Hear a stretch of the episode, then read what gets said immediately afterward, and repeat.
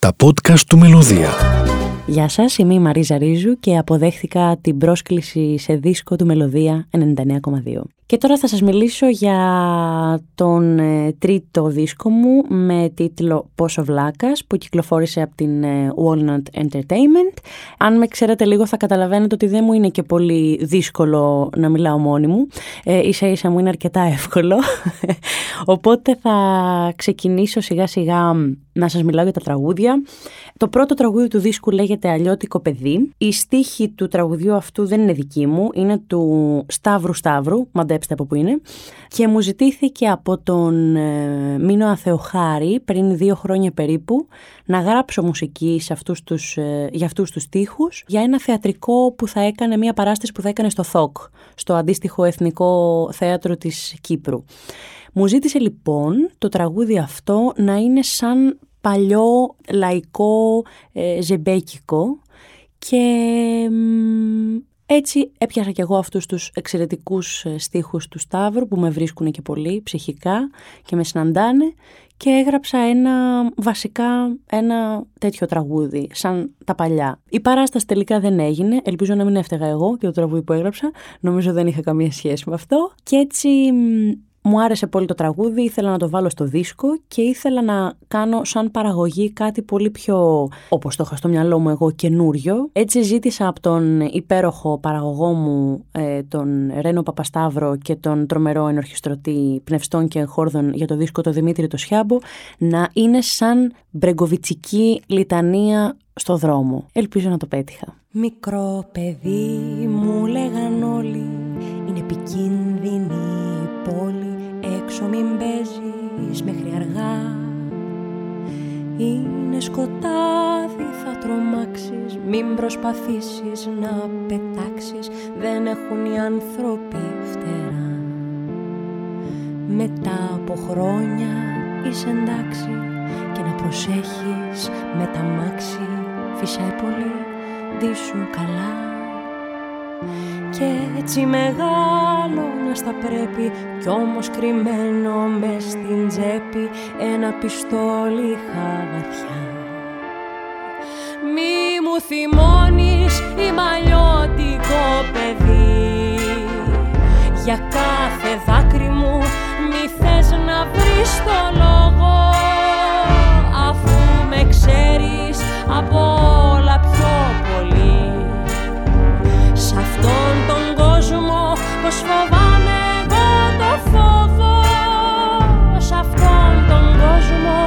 πως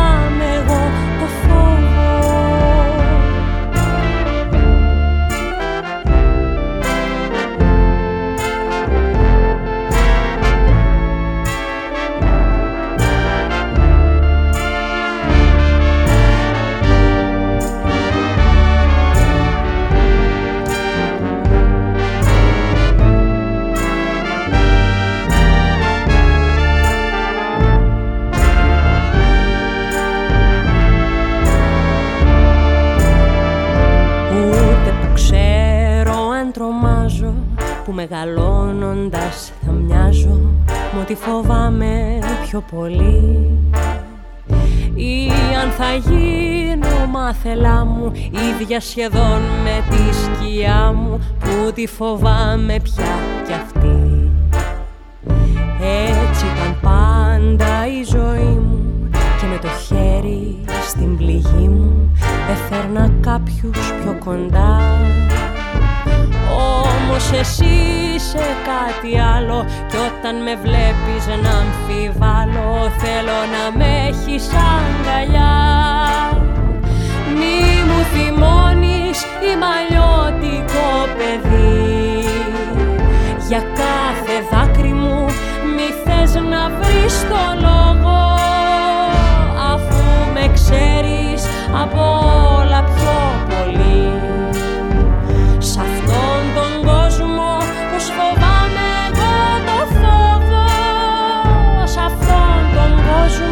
Πως φοβάμαι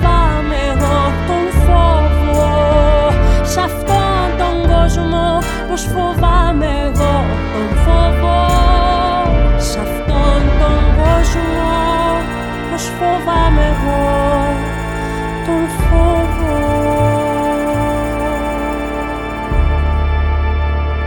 Το δεύτερο τραγούδι του δίσκου λέγεται «Ενός λεπτού σιγή». Πέρσι το καλοκαίρι ήμουν στην Τίνο και μ, καθόμουν με μια φίλη μου που κάναμε διακοπές Έρχεται λοιπόν ξαφνικά μια πανέμορφη γυναίκα γύρω στα 50 κάτι και με πλησιάζει με την κόρη της η οποία ήταν στα 20 κάτι και ήταν πολύ ενθουσιασμένη τέλος πάντων που με είδε, μου είπε καλησπέρα, ε, σας θαυμάζω πάρα πολύ, ε, μου αρέσει πάρα πολύ η μουσική σας, η μουσική που γράφετε, η μουσική που λέτε, τα live σας, τι ωραία. Αφού σιγουρεύτηκα ότι εννοεί σίγουρα εμένα, ε, της είπα να κάτσει μαζί μας, να περάσουμε παρέα το βράδυ, δεν μου φάνηκε στόκερ ή καμία τρελή, μου φάνηκε ένας κανονικός πολύ ενδιαφέρον άνθρωπος, οπότε κάτσαμε παρέα και ξεκίνησε να μου μιλάει για τη ζωή της και μου είπε ότι ήταν ε, για χρόνια παντρεμένη με έναν άνθρωπο που δεν αγαπούσε καθόλου, με έναν άνθρωπο με τον οποίο δεν ήθελε να ζει άλλο, με τον οποίο είχε κάνει και δύο παιδιά, δίπλα της η κόρη της εντωμεταξύ. Και μου έλεγε ότι με, με τέλειωνε συναισθηματικά η ιδέα ότι η ζωή μου τελειώνει εδώ και ότι δεν έχω να ξανανιώσω κάτι ζωντανό μέσα μου συναισθηματικά. Έτσι όλα αυτά τα χρόνια στο μυαλό της έφτιαχνε μια ιστορία με έναν άλλο άνθρωπο με τον οποίο δεν είχε γίνει ποτέ τίποτα, απλώς πάντα υπήρχε ένα φλερτ και μία κατάσταση. Κάποια στιγμή αποφασίζει και χωρίζει μετά από 25-30 χρόνια και μου είπε ότι αφού χώρισε πήγε να συναντήσει τον άνθρωπο αυτόν που είχε στο μυαλό της ότι κάτι γινόταν και εκείνος της είπε ότι δεν καταλαβαίνω γιατί πράγμα μιλάς και δεν ξέρω τι λες και δεν υπάρχει κάτι. Σκεφτόμουν μετά όταν γύρισα στο σπίτι και έκανα μπάνιο και σκέφτηκα, μου ήρθαν κατευθείαν οι στίχοι του τραγουδιού αυτού και η μουσική λίγο με δυσκόλεψε παραπάνω, ε, την έγραψα μετά από δύο-τρεις μήνες. Σκεφτόμουν λοιπόν ότι αυτή η γυναίκα είναι σπουδαία και σκεφτόμουν ότι το να μπορέσει κανείς να εξελιχθεί και να αφήσει κάτι που του είναι τοξικό και ζημιογόνο χωρίς καν να έχει στα αλήθεια κάτι χειροπιαστό άλλο να κρεμαστεί από αυτό είναι πάρα πολύ γενναίο. Και παρότι βγήκα από το μπάνιο και νίσταζα αφόρητα σκέφτηκα ότι αξίζει τρομερά σε αυτή την υπέροχη γυναίκα να σηκωθώ και να γράψω τους στίχους που είχα γράψει εκείνη. Για τους έρωτες εκείνους που δεν πρόλαβα να ζήσουν Που τους κόψαμε τα φύλλα πριν προλάβουν να ανθίσουν Τους πεθάναμε απ' την πείνα σαν σκυλιά χωρίς φαΐ και τους κλείσαμε την πόρτα λες και ήτανε μικρή. Για τα βράδια που το αίμα μας κύλησε σαν νερό που το πνεύμα ανατρίχιασε από το πιο ωραίο μυαλό. Για τα φιλιά που δεν προλάβαμε να δώσουμε με πάθος για να μην φανούμε λίγοι και μικροί μέσα στο λάθος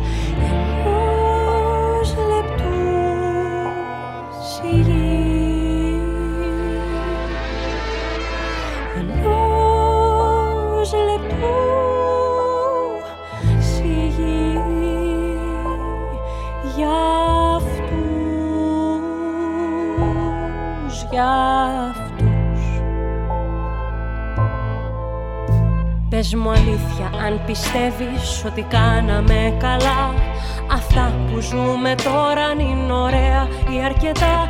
Θυσιάσαμε το χέρι κι όμως μείναμε κούτσι. Κι έτσι τώρα δεν υπάρχει μόνο μια ανοιχτή πληγή. Λένε ο χρόνος τα γιατρεύει τα γερά αποθυμένα. Μα δεν ξέρω αν είσαι αυτό ή αν φτιάχτηκες για μένα Ενός λεπτού σιγή για τους έρωτες στη γη Που ίσως φτάσανε στο τέλος πριν να ζήσουν την αρχή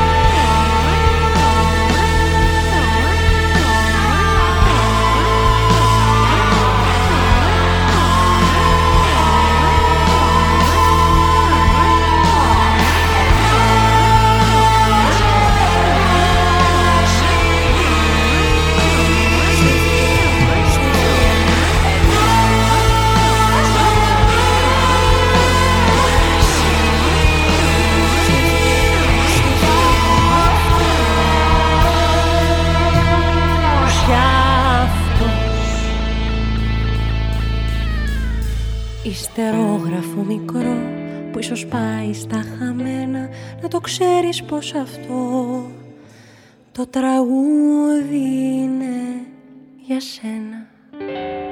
Λοιπόν, το τρίτο τραγούδι του δίσκου λέγεται «Όλος ο κόσμος χόρευε». Είναι καταπληκτικό το ότι τον τελευταίο καιρό λαμβάνω πάρα πολλά mail και πάρα πολλά τραγούδια από ανθρώπους που μου κάνουν την τιμή και με σκέφτονται να τα τραγουδάω τα τραγούδια τους και η αλήθεια είναι ότι ακούω όλα τα τραγούδια και απαντάω σε όλους τους ανθρώπους.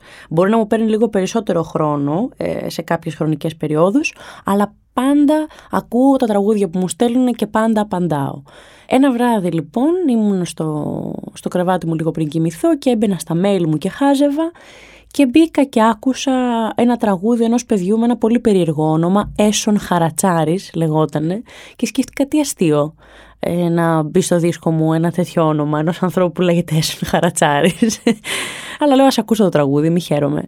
Και άκουσα το τραγούδι και πραγματικά εντόπισα εγώ τουλάχιστον κάτι κραουνακικό στον τρόπο που γράφει αυτός ο άνθρωπος και δεν σας κρύβω ότι όταν ηχογραφήσαμε το τραγούδι και όταν άρχισα να σκέφτομαι πώς θα ήθελα να είναι η παραγωγή, πώς θα ήθελα να είναι ο ήχος του τραγουδιού αυτού, ήταν πάρα πολύ επικίνδυνο να κάνουμε κάτι ίδιο με το βενζινάδικο ας πούμε ε, που είναι του Μπρέγκοβιτς και να είναι κάτι εντελώς ίδιο. Δηλαδή η αλήθεια είναι ότι εκεί μας πήγαινε το πράγμα.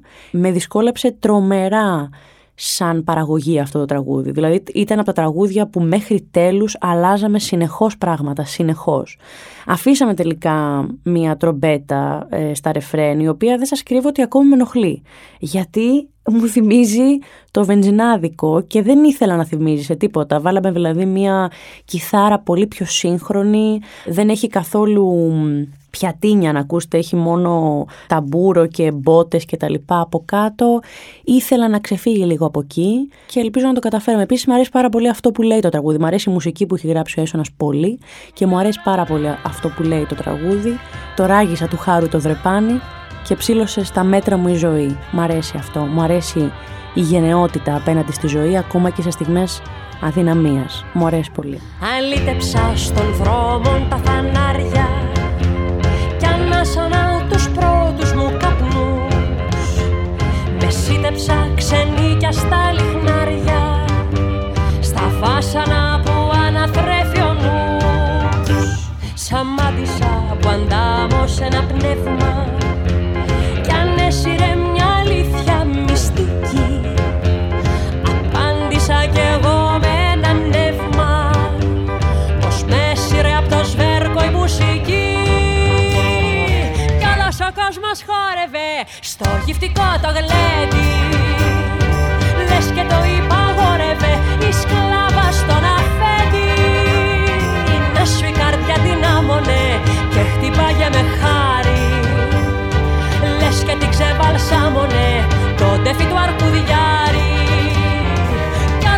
άλλος ο κόσμος χόρευε απάνω σε μπαρούτι. Κι απ' την αρχή συνόρευε η φτώχεια με τα πλούτη. Τότε η καρδιά κατάλαβε και πάψε να υποφέρει. Είπε θα ζει και θα γελά με τη ζωή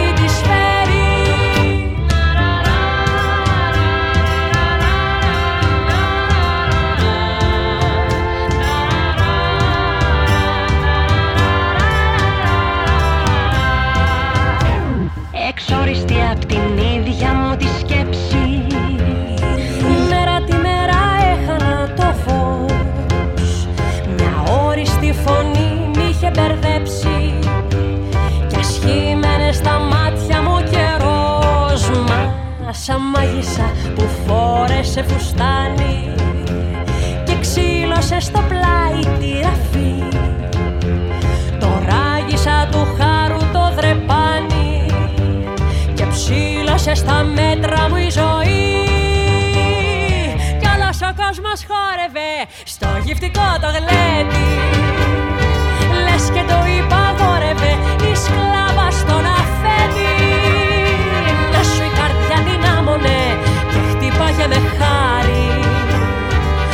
και την ξεβαλσάμωνε το τέφι του αρκουδιάρι Κι όλος ο κόσμος χόρευε σε μπαρούτι.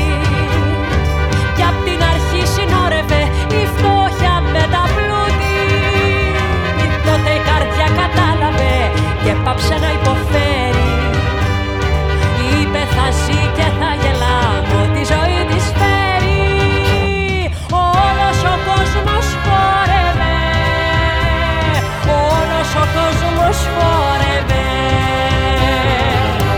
θα πιω μια γουλιά καφέ πριν πάω στο επόμενο. Μισό λεπτό δώστε μου. Λοιπόν, η αλήθεια είναι ότι δεν έχω καθόλου μεγάλη εμπειρία στο χώρο της μουσικής. Είμαι τα τελευταία 8 χρόνια στα αλήθεια και παρατηρώ ακόμα τον τρόπο με τον οποίο μπορεί να γράφω μουσική. Επίσης, πάντα σκεφτόμουν ότι δεν είμαι τραγουδοποιός. Σκεφτόμουν ότι είμαι τραγουδίστρια. Και κάπως η τύχη με φέρνει μπροστά σε αυτές τις στιγμές που γράφω μουσική. Αν και μου αρέσει πολύ να γράφω και για το θέατρο. Τέλος πάντων, πολλά τραγούδια με, συναντάνε, με συναντάει μια μελωδία. Κάποιες άλλες φορές με συναντάει ένας στίχος. Υπάρχουν κάποιες σπάνιες στιγμές και λέω κυριολεκτικά ότι είναι σπάνιες γιατί από τον προηγούμενο δίσκο τη Μεγάλη Γιορτή το Πάμε μια βόλτα ήταν μια τέτοια στιγμή και σε αυτόν τον δίσκο είναι το «Πόσο βλάκας», αυτό το τραγούδι που είναι και το, ε, ο τίτλος του δίσκου αυτού και είναι ένα τραγούδι το οποίο μου βγήκε τελείως πυρηνικά, ήμουν σε μια κακή προφανώς στιγμή ε, με τη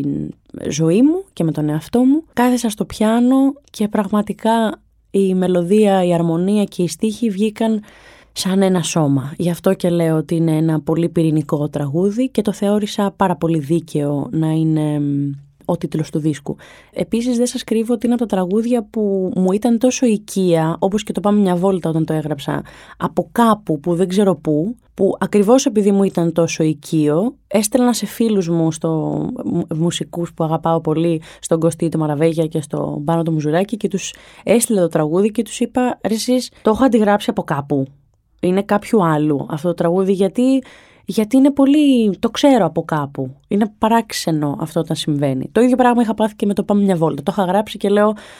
Έλα, είναι τόσο οικείο που δεν το έχω γράψει εγώ. Είναι πολύ οξύμορο αυτό που λέω, το καταλαβαίνω. Τέλος πάντων, είναι το πιο πυρηνικό τραγούδι του δίσκου. Ο Βλάκας δεν έχει καθόλου επιθετική χρειά, δεν είναι ο άλλος, ας πούμε, που δεν μπορώ να πω εδώ γιατί έχει και μια σοβαρότητα αυτό το ραδιόφωνο. Ε, αλλά τέλος πάντων, δεν έχει επιθετικότητα. Το τραγούδι λέει σε κάποιον ότι έκανες μεγάλη χαζομάρα και ότι δεν συναντάμε συχνά ανθρώπους με τους οποίους να ταιριάζουμε στα αστεία, στο μυαλό και στην ψυχή και έκανες μεγάλη χαζομάρα που άφησες αυτήν την ιστορία να φύγει. Είσαι γλυκός και σ' αγαπώ Όμως θα πρέπει να στο πω Πως δεν αφήνεις έτσι εύκολα μια τέτοια αγάπη. Γιατί δεν θα έρθουνε πολλές ούτε στις μέρες τις καλές που να τις μοιάζουν ούτε λίγο όσο κι αν το θες. Πόσο βλάκας ήσουν Θεέ πόσο βλάκας και κουτός να μ' αφήσεις να σ' αφήσω. Είναι αργά έτσι κι αλλιώς πως μπορεί να μην το είδες. Δεν είναι άνθρωποι πολλοί να ταιριάζουν στα αστεία. Στο μυαλό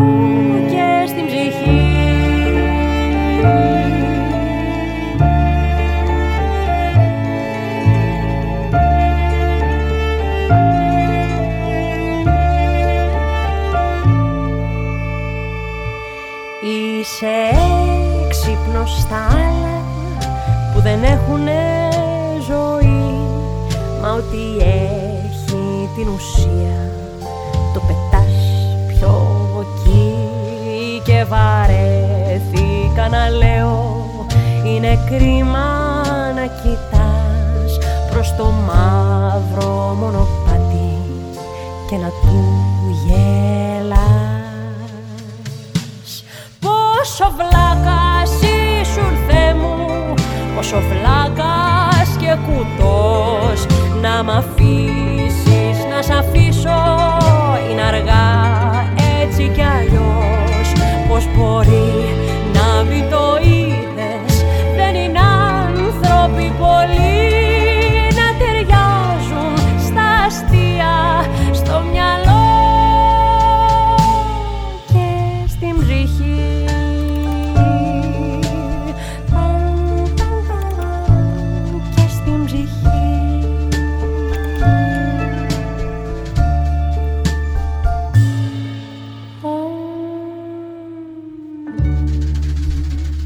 επόμενο τραγούδι του δίσκου λέγεται «Κάποιος να με σύρει» και πρέπει να προσέξω να, να μετριάσω την πολυλογία μου γιατί θα μπορούσα να μιλάω ώρα γι' αυτό. Πριν δύο χρόνια είχα μια πολύ ενδιαφέρουσα εμπειρία που τώρα έχει αρχίσει να παίρνει στα αλήθεια θετικό πρόσημο στο Εθνικό Θέατρο Ελλάδος μας φώναξε πριν τέσσερα χρόνια, σας πάω ακόμα πιο πίσω, ο Στάθης Λιβαθινός, εμένα και τον Κωνσταντίνο Ασπιώτη και μας ε, είπε ότι θέλουμε να κάνουμε κάτι, θέλω, θέλω να μου προτείνετε πράγματα μουσικά για τη μουσική σκηνή του εθνικού. Εμείς ξεκινήσαμε να συζητάμε για διάφορα musical, βάλαμε στην ομάδα κατευθείαν τον ε, Μίνο Αθεοχάρη, ο οποίος θα σκηνοθετούσε συγγνώμη, αυτό που θα κάναμε και τον ε, Γεράσιμο Ευαγγελάτο, ο οποίος θα έκανε την απόδοση. Άρα δεν υπήρχε καν μουσικός. Εγώ είχα αποφασίσει ότι δεν θα γράψω τη μουσική, δεν ήθελα να το κάνω, να κάνω και τα δύο. Και έτσι ξεκινήσαμε να ψάχνουμε έργα. Κάποια στιγμή προσωπικά αλλά και οι υπόλοιποι βαρε, βαρεθήκαμε τρομερά με τα έργα και θεωρήσαμε ότι ότι αν κάτι κάνουμε και εφόσον μας δίνεται ένα βήμα τόσο ελεύθερο και μας δίνεται ένα λευκό χαρτί να γράψουμε ό,τι θέλουμε, το πιο όμορφο θα ήταν να βρίσκαμε κάτι να πούμε. Μια καινούρια ιστορία, θα, να βρίσκαμε κάτι που θα αφορούσε τους ανθρώπους του 2018-2019 και έτσι ο Γεράσιμος μας έφερε τρεις προτάσεις για ελληνικό πρωτότυπο musical δηλαδή, κάτι που θα φτιάχναμε από την αρχή.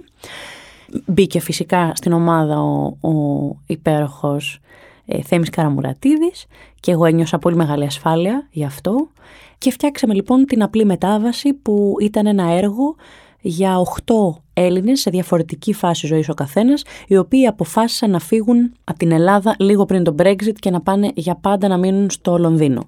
Το έργο αυτό είχε εμένα σαν χαρακτήρα να κάνω τη Λένα, μια συμπαθητική τύψα. Όμως αυτό που μου έμεινε από, το, από την εμπειρία αυτή, πέρα από το τρομακτικό της κομμάτι του να παίξω στο θέατρο, ακόμα και σε κάτι ασφαλές όπως είναι το musical, ήταν, ήταν μια σπουδαία εμπειρία γιατί ήταν πολύ όμορφο που με δύο ανθρώπους της μουσικής που είμαστε τελείως διαφορετικοί ή τέλος πάντων επιλέγουμε να δείξουμε μια τελείως διαφορετική πλευρά μας θα μπορούσε η σχέση μας να πάει άσχημα. Και ήταν ο, ο δρόμος για να αγαπηθούμε βαθιά με τον Θέμη Καραμουρατίδη και τον Γεράσιμο Ευαγγελάτο και για να προσθέσω στο καλαθάκι του ρεπερτορίου μου γιατί έτσι το έχω στο μυαλό μου σαν μια βόλτα με ένα καλαθάκι που μαζεύεις λουλούδια διαφορετικά σε διαφορετική φάση το καθένα και εγώ ένιωσα ότι έβαλα σε αυτό το καλαθάκι ένα πολύτιμο λουλούδι που λέγεται κάποιος να με σύρει. Τώρα η στίχη αυτή είναι στίχη που τουλάχιστον εμένα με χτύπησε απευθεία στο στομάχι και δυσκολευόμουν πάρα πολύ να λέω το τραγούδι ακόμα και στις πρόβες που κάναμε για να ανέβει παράσταση. Πολλές φορές δυσκολεύομαι και στα, και στα live να, να το πω γιατί είναι ένα κομμάτι επίσης πολύ αντιπροσωπευτικό της ψυχής μου και τους ευχαριστώ για αυτό το πολύτιμο, πραγματικά πολύτιμο δώρο που μου έκαναν. Θέλω κάποιον να με σύρει σε ένα μέλλον λευκό. Να μπορώ να πω φόβαμαι μες στον πανικό κι εγώ. Έχω κουραστεί να με δυνατή. Έχω κουραστεί να περιμένουν από μένα όλοι να με οι σωστοί να μπει σε μια στιγμή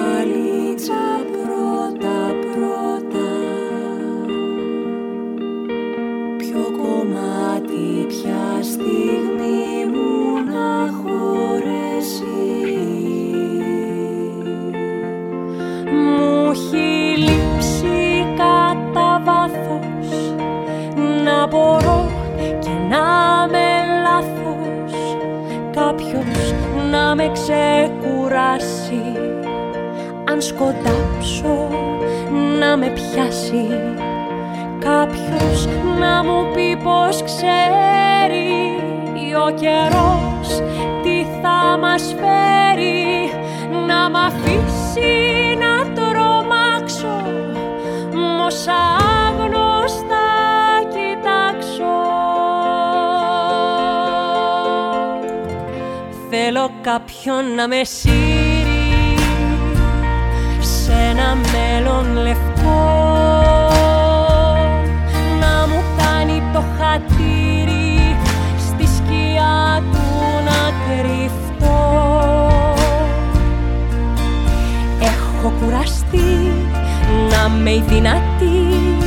Έχω κουραστεί να περιμένουν από μένα όλοι να με οι σωστοί Ποιες πια; Σωστά και πόσα λάθη. Την παλιά ζωή πια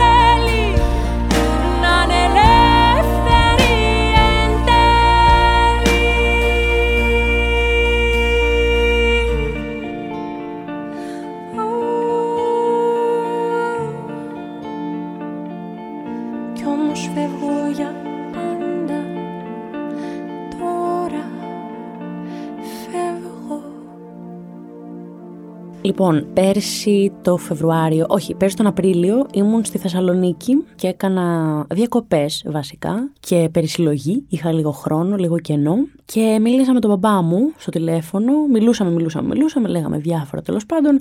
Κάποια στιγμή το κλείνουμε και βλέπω από το facebook, τρελό, αλλά βλέπω από το facebook και δεν θυμάμαι ποτέ τίποτα γιορτές και γενέθλια, ότι είχε γενέθλια τη μέρα που μιλούσαμε. Εκείνη την ώρα δηλαδή. Και τον ξαναπήρα τηλέφωνο, του είπα: Καλά, πας καλά. Δεν μου είπες ότι έχεις γενέθλια, είναι δυνατόν και αυτά. Μου λέει: Έλα, παιδί μου, τώρα με γεν... το σχένεται, δεν του αρέσει καθόλου να γιορτάζει τα γενέθλιά του. Τέλος πάντων, το κλείνουμε. Και αρχίζω και σκέφτομαι ότι ο μπαμπάς μου είναι σε μια ηλικία όχι πολύ μεγάλη, είναι στα 70. Αλλά τέλος πάντων είναι σε μια ηλικία που έχω αρχίσει και σκέφτομαι την απώλεια, το πώς θα είμαι εγώ με την απώλεια κτλ. Και όπως πάω μια βόλτα από το Λευκό Πύργο μέχρι το Μέγαρο Μουσικής που μου άρεσε να πηγαίνω και πάλι πίσω, μου έρχεται αυτό το τραγούδι που λέγεται «Τα πρώτα μου Χριστούγεννα» και που στα αλήθεια μιλάει για την απώλεια του πατέρα, ε, για έναν άνθρωπο και εν προκειμένου για ένα κορίτσι, αλλά για έναν άνθρωπο βασικά. Και ήταν πολύ περίεργο γιατί ήταν σαν να βίωσα για λίγο μια απώλεια που στα αλήθεια δεν υπήρχε γιατί δεν υπάρχει απώλεια, ο πατέρας μου ζει. Γύρισα λοιπόν και το έστειλα σε φίλους και στο Δημήτρη το Σιάμπο, ο οποίος είχε χάσει τον πατέρα του πριν λίγους μήνες. Μου λέει είναι το, είναι το καλύτερο τραγούδι του δίσκου, κατά τη γνώμη μου. Προφανώς συνδέεται με κάτι και τον συνάντησε κάπως ψυχικά. Αλλά όταν πήγαμε να γράψουμε το τραγούδι, δηλαδή όταν αποφάσισα ότι θέλουμε να είναι με ένα πιάνο και έγχορδα μόνο και πήγα να γράψω τη φωνή μου, ένιωσα ότι είναι ανέντιμο να πω ε, τη λέξη μπαμπά αν μπαμπά μου δεν σε δω, γιατί ο πατέρας μου ζει. Και εγώ κάνω έναν δίσκο που λέω αλήθεια. Άρα δεν μπορώ να πω τη λέξη μπαμπάς αφού ο μπαμπάς μου ζει. Και είμαι στο, στο στούντιο και το ανακοινώνω στους εργάτες μου. Λέω παιδιά δεν θα, έχω αλλάξει λίγο τους στίχους. Θα πω κάτι άλλο για να είναι λίγο πιο καθολικό για την απώλεια και όχι για το συγκεκριμένο ζήτημα. Και είναι ο Δημήτρης ο Σιάμπος ο οποίος είχε νευριάσει πάρα πολύ και μου λέει δεν έχεις δικαίωμα να το κάνεις αυτό και στη τελική εγώ έχω αναπηρία να κλάψω και εγώ έκλαψα και δεν μπορείς να μου το πάρεις πίσω και το τραγούδι θα το αφήσεις ακριβώς όπως είναι. Και δεν ε, μου, του λέω ότι θέλω θα κάνω, είναι δικό μου το τραγούδι. εγώ έχω γράψει τους τοίχου, εγώ έχω γράψει τη μουσική. Μου λέει, Όχι, κάνεις πολύ μεγάλο λάθος. Δεν είναι δικό σου το τραγούδι. Το τραγούδι το έγραψες, έφυγε από σένα και από τη στιγμή που το έστειλες έστω και σε έναν άνθρωπο, δεν είναι δικό σου το τραγούδι και θα το αφήσεις όπως είναι. Και έτσι λοιπόν, παρότι ο μπαμπάς μου ζει, το τραγούδι μιλάει για την απώλεια του πατέρα μου. Τα λαμπάκια φέτος πάλι αναβοσβήνουν και Χριστούγεννα μας δίνουν. Μα εγώ δεν είμαι εδώ. Ο Άι Βασίλης με έχει βγάλει από τη μέση κι ό,τι μου είχε φέρει πέρσι πίσω το ζητάει κι αυτό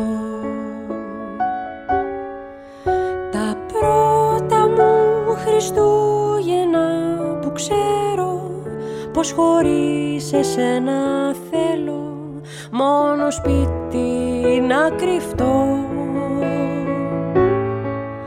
Τα πρώτα αυτά Χριστούγεννα που ίσως κάθε αγάπη γίνει μίσος αν μπαμπά μου δεν σε δω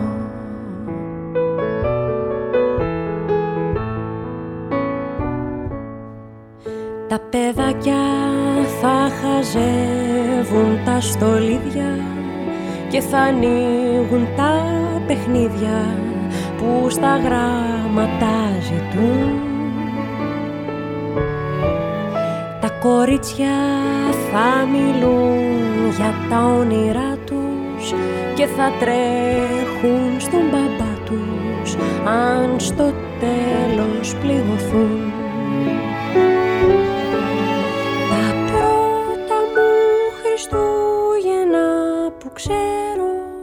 πως χωρίς εσένα θέλω μόνο σπίτι να κρυφτώ. Τα πρώτα αυτά Χριστούγεννα που ίσως κάθε αγάπη γίνει μίσος. Αν μπαμπά μου δεν σε δω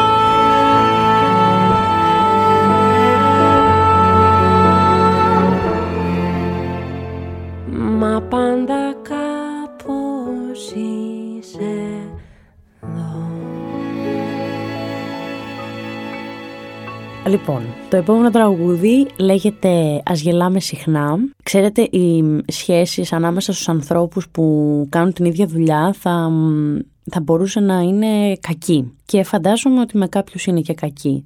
Αλλά είναι πολύ σημαντικό να μπορείς να συμπορεύεσαι με ανθρώπους, να μπορείς να ζητάς τη γνώμη τους, να σου δίνουν τη δική τους και να είστε κοντά σε αυτόν τον δρόμο που είναι παράλληλος με τη ζωή, γιατί η ζωή έχει πάντα προτεραιότητα και είναι πολύ πιο σημαντική από το οποιοδήποτε επάγγελμα και το νιώθω βαθιά αυτό που το λέω πιο πολύ από ποτέ. Και έτσι, σε αυτό το, το υπέροχο ταξίδι που κάνει ο καθένας σε αυτή τη δουλειά που δίνει κομμάτια από τον εαυτό του, είναι πολύ όμορφο να συμπορεύεται και με άλλους ανθρώπους που είναι ίδια ψυχικά. Ένας από αυτούς τους ανθρώπους είναι ο Κωστής Μαραβέγιας, με τον Κωστή συζητάμε συχνά για αυτά που μας προβληματίζουν όπως και με τον Πάνο και θέλαμε πάρα πολύ καιρό να φτιάξουμε κάτι παρέα. Η αλήθεια είναι ότι δεν το καταφέρνουμε εύκολα γιατί όποτε θα βρεθούμε θα μιλήσουμε για άλλα πράγματα και δεν θα κάτσουμε να γράψουμε μουσική ή να, να συνθέσουμε κάτι ή να γράψουμε στίχους.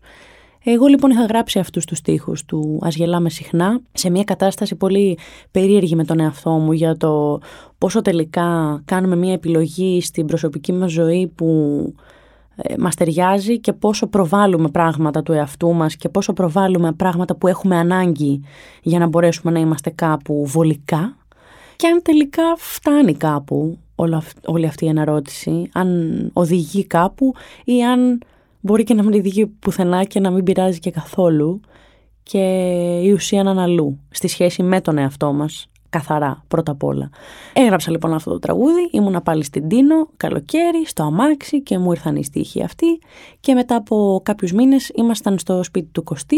Μου λέει τι θα γίνει ρε παιδί μου, θα κάνουμε τίποτα; Του λέω, μα το έχουμε πει εκατό φορές και δεν κάνω. Μου λέει, για φέρει εσύ αυτούς τους στίχους που μου είχες στείλει μια μέρα του έφερα τους στίχους και υπάρχει και ένα ηχογράφημα που είναι πολύ γλυκό. Θα ήταν ωραίο να το δημοσιοποιήσουμε και αυτό, που είναι η στιγμή που το γράφει ο Κωστής στο τραγούδι, που είμαστε και οι δύο στο πιάνο, που εγώ δεν μπορώ να διαβάσω και πολύ καλά από τα γράμματά μου τους στίχους και ο Κωστής ψάχνει να δει τι συγχορδία θα παίξει και είναι με ένα πιάνο και το τραγουδάμε και οι δύο, μπερδευόμαστε, έχει ενδιαφέρον. Αλλά αυτό είναι το παιδάκι μας με τον Κωστή Μαραβέγια που τον αγαπάω πολύ και τον εκτιμώ και τον θαυμάζω.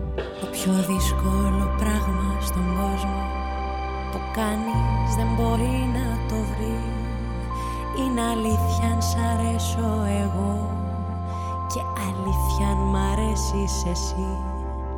Μήπως βλέπω εμένα σε σένα κι είναι όλα γλυκά και θολά. Η κουβέντα κρατάει αιώνα και δεν φτάνει ποτέ πουθενά. Ας περνάμε καλά, ας γελάμε συχνά Δεν πειράζει που δεν ξέρουμε τα πάντα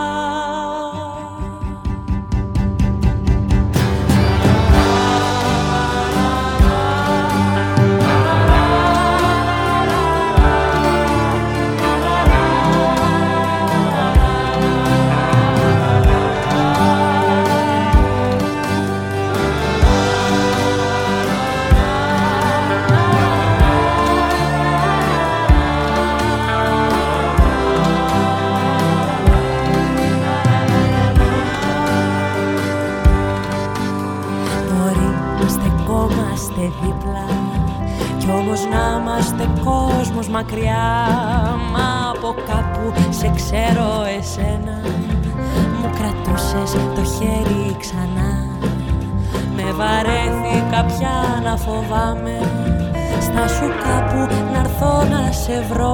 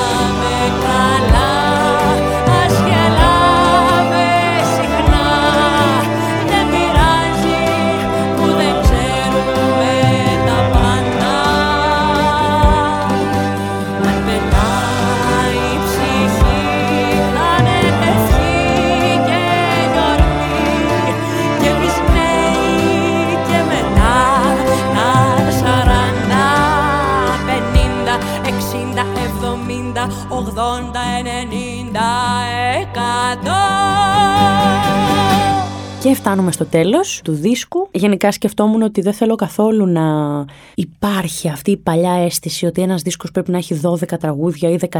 Θεωρώ ότι έρχεται από κάπου παλιά. Έχει να κάνει προφανώς με την τιμή που θα είχαν οι δίσκοι. Ξέρεις και σκεφτόντουσαν πάντα οι καλλιτέχνες, γιατί έχω ακούσει τέτοιες συζητήσεις ότι έλα ρε συντάξει θα πληρώσουν οι άνθρωποι τόσα λεφτά να έχει 12 τραγούδια. Και έτσι πολλές φορές οι καλλιτέχνες βάζαν ναι, με, ναι, δεν το πρόλαβα. Εγώ ήθελα να. Μπορούσα, όχι ήθελα, και άλλοι θα θέλανε, αλλά μπορούσα πρακτικά να το κάνω. Ε, να μην βάλω ε, αυτά τα εξτραδάκια. Οπότε αποφάσισα ο δίσκος να έχει τα τραγούδια που στα αλήθεια θέλω να επικοινωνήσω και τραγούδια που πραγματικά με εκφράζουν και υπάρχει λόγος να είναι σε αυτό το δίσκο. Έτσι λοιπόν το 8ο και τελευταίο τραγούδι του δίσκου λέγεται «Ανάμεσα στα άστρα». Είναι και πάλι ε, του Έσονα Χαρατσάρη. Είναι ένα πάρα πολύ όμορφο τραγούδι το οποίο θυμίζει παλιά ελληνική ταινία και που θέλαμε να, να είναι πάλι σαν ένα τραγούδι που το τραγουδάνε στο δρόμο και θυμίζει και λίγο και, και βουγιουκλάκι και μου θυμίζει και λίγο ε, μία χατζηδακική ελαφρότητα που αγαπώ πολύ και χαίρομαι που ε, συνεργάζομαι με αυτό το πλάσμα, με τον Έσονα Χαρατσάρη που θεωρώ ότι θα κάνει και σπουδαία πράγματα. Συγγνώμη,